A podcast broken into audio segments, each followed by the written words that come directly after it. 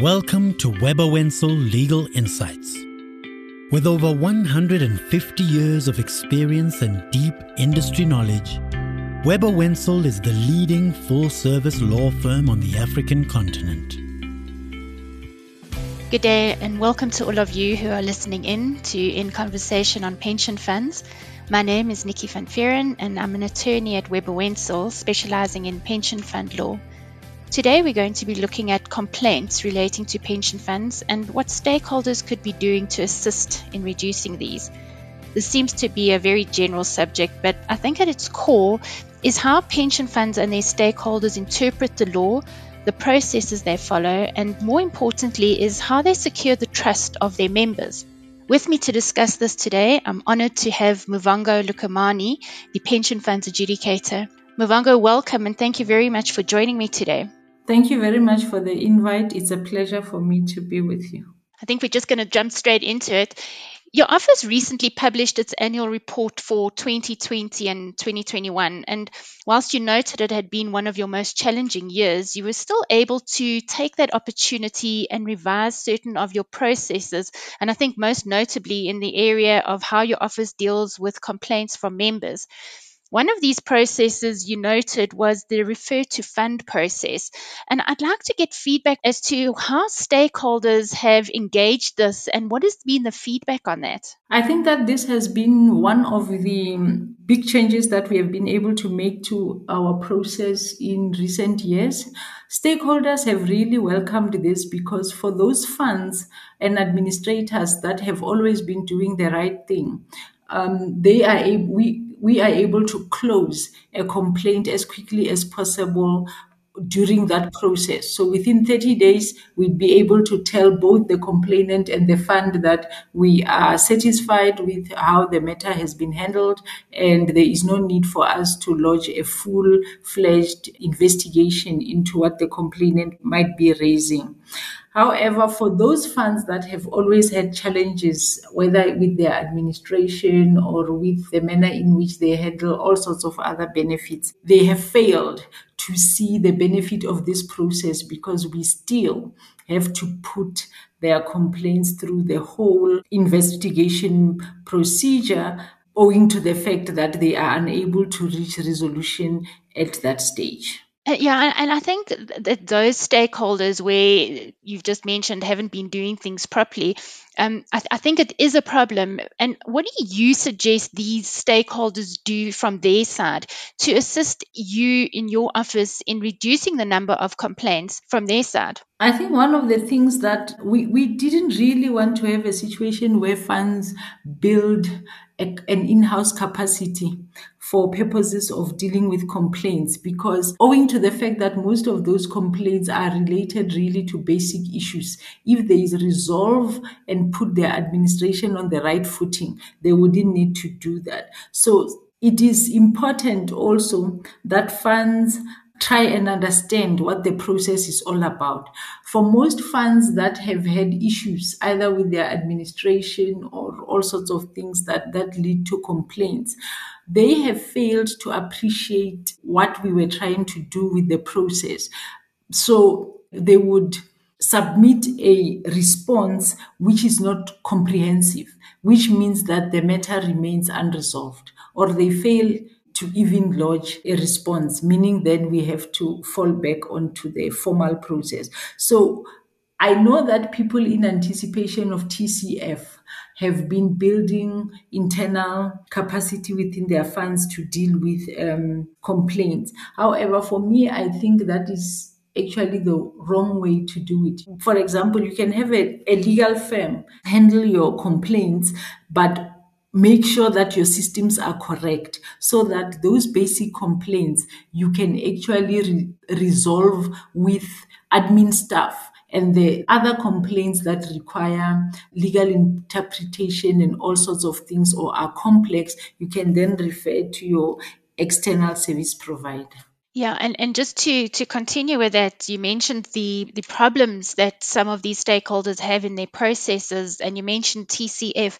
But I think a lot of times the, the problems that they have lead to the lack of trust that members have in those stakeholders. So instead of a member um, feeling confident that they can actually go to the stakeholder, whether it's the fund, the administrator, or the employer, to try and assist them in resolving their, their dispute or their complaint, there is no trust, and they know that you've got a, a free uh, complaints process that you can just go straight to the, the pension funds adjudicator and lodge your complaint, and it gets dealt with by an authority. Um, what have you seen uh, regarding this lack of trust?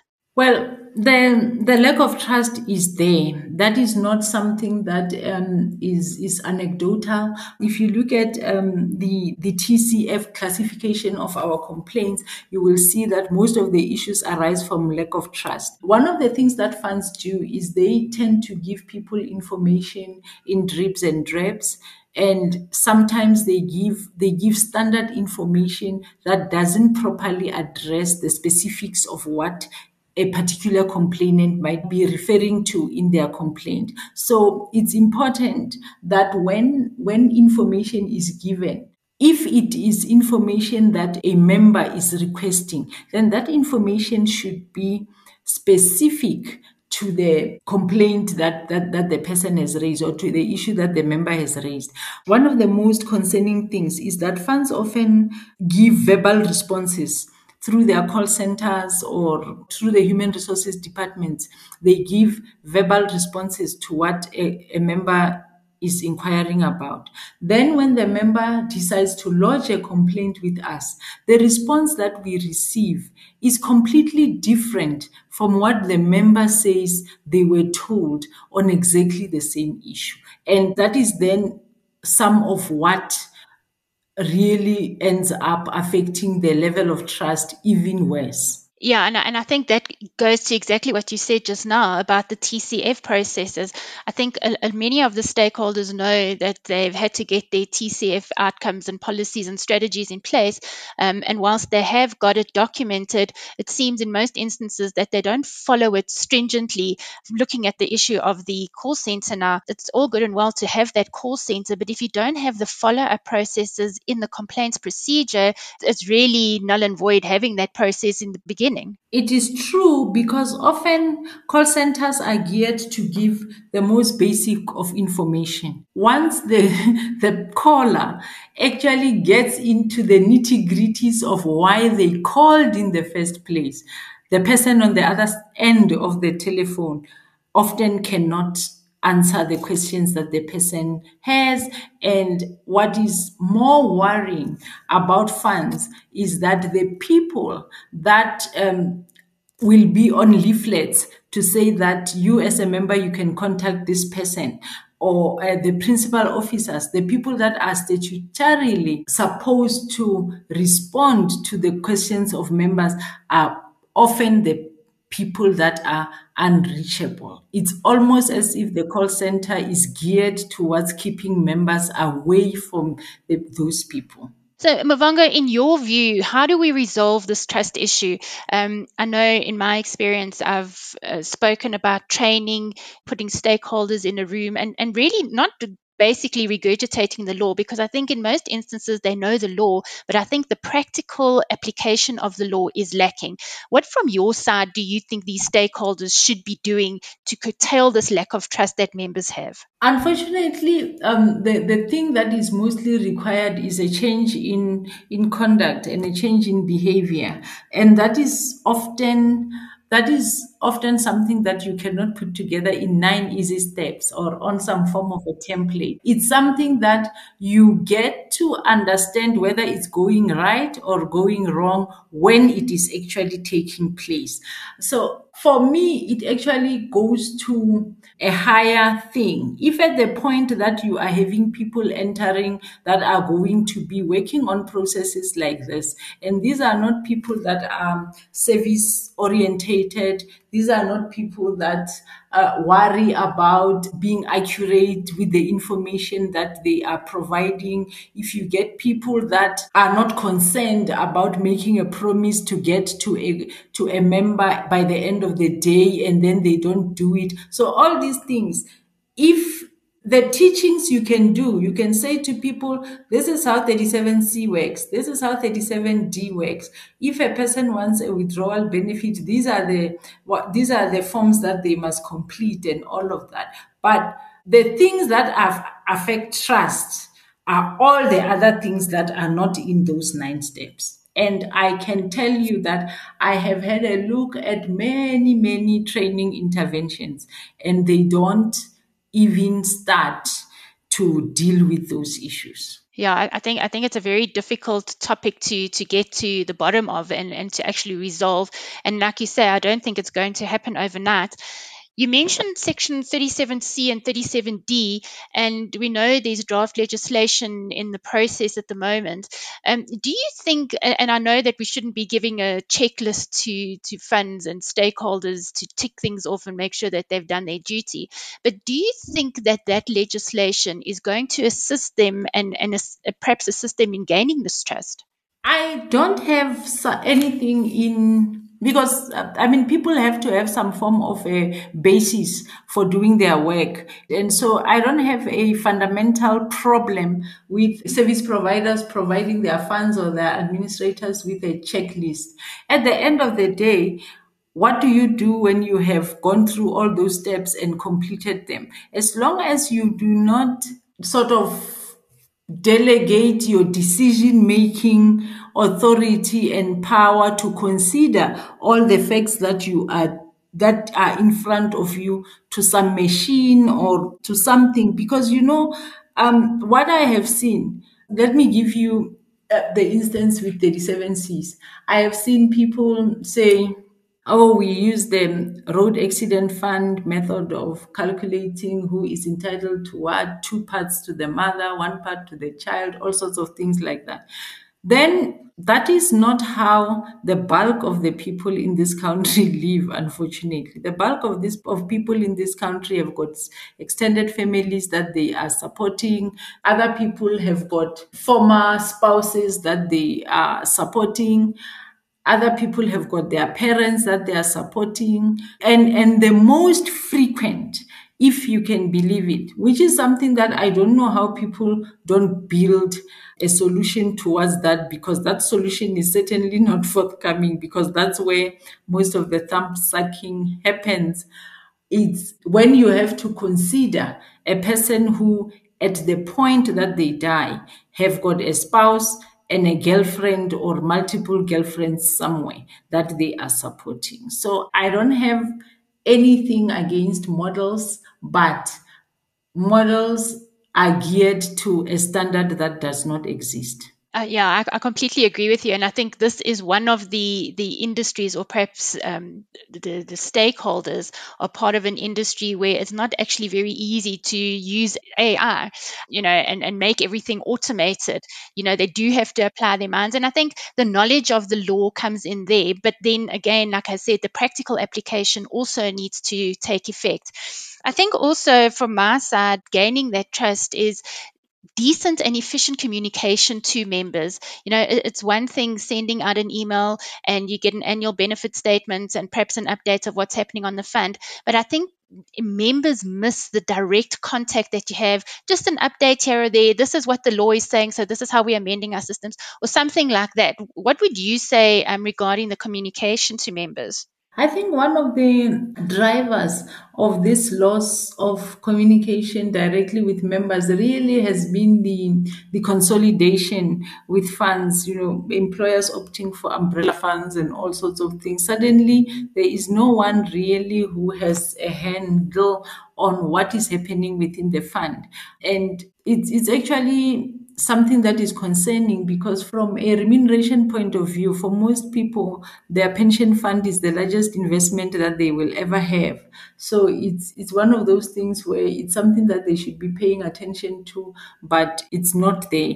And and this not this does not go only towards those people that might not have access to online modes of communication. Even even those that have got online modes of communication. I mean, I won't mention them, but I only I only ever know of one or two administrators that really do regular good communication to their members and everything. But then if you look at what they provide, it's also geared towards that the market that they service. But now you have in an umbrella fund, for example, you've, we've got people handling from blue collar workers to executives, and so they are unable to tailor make communication to everybody. Therefore, they settle for the bare minimum, which is a benefit statement, and then that's it. Whereas they have sold to the employer a vision of you are hands off this thing. So communication really has has, has declined. It, it has deteriorated and I am not sure how people are going to ensure that it gets up again. Yeah, I think from our side, this is where an employer, for instance, could start playing a bigger role in the fund. I'm generalizing when I say this, but I think a lot of employers sit back and they say, well, we've got a management committee, we have a quarterly meeting, we get information from the fund. But I don't think there is that communication between the employer and their member that can assist the administrator or the fund in increasing the trust that they have. You are correct. That is not there at all. And you see it at the point where someone is trying to understand a, a benefit that they might be entitled to. In fact, where it goes wrong and has got devastating, devastating impact on members is with um, claims for disability. Because claims for disability require the employer also to have kept some form of information, also require the employer to have notified the insurer or the fund at a certain point. I mean, for all the disability complaints that I have seen, I, I am hard pressed to think of one where a complainant has been successful after being barred because of late notification or the employer having done something incorrectly that they didn't understand. And members have no clue they have absolutely no clue what happens at the point that they are disabled. They are just happy to have their sick leave days.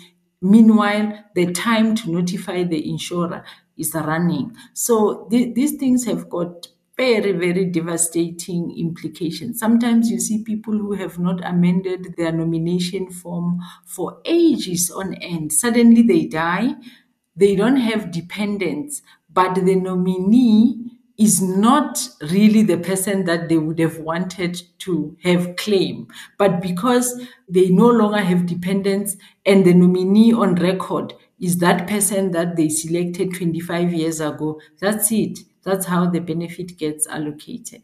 I was just about to bring up death benefits. Um, I think that's another aspect that employers can really improve on. Instead of just keeping a, a nomination form, it, it, would really assist if they keep records of dependents, you know, on a regular basis, so that it will assist the fund when it does come to that time. That you know they've got a list of dependents and they don't have to take up to the 12 months to go and look for them. They can start somewhere. No, it's true. You are correct about the issue with, with nomination forms that, that it is important that that record of dependence be kept and that and that people be reminded to say when have you last updated? along with all those things so that people you know it's it's there at uppermost in your mind that you are supposed to do these things. But i also think that from a training point of view with employers it's very important that employers are taught in those arrangements where employers have some um, sort of activity that they must do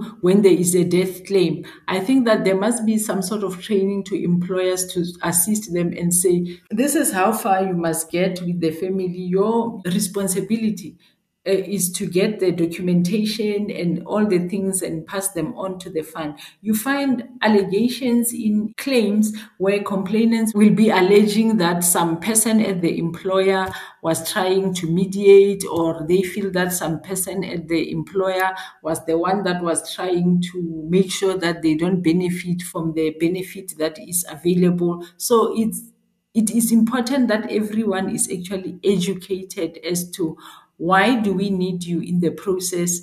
And what are your responsibilities? And please do not overstep because when you do that you sort of soil the whole process Absolutely. I think that's a very important point.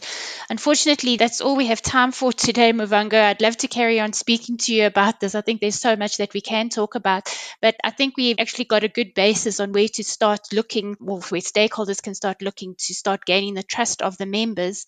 Do you have any final thoughts on this topic that we've been discussing today? I am confident that if we put our heads together and we do the training correct, that most people that are involved in the administration of funds really want to do good by the members. So I think it's possible. We just have to make sure that we do the correct training and that interventions are done at the correct levels. Unfortunately, that's all we have time for today. I'd like to thank my guest, Muvhango Lukhaimane, the Pension Funds Adjudicator. Thank you very much. This has been Webber Wentzel Legal Insights. Our executive producer is Paula Jones. This podcast is produced for Webber Wentzel by Volume. I'm your host, Nikki Van. Thank you for listening. You have been listening to Webber Wentzel Legal Insights. You can find and subscribe to the podcast on all major platforms. For more expert legal insights and updates, visit webberwentzel.com.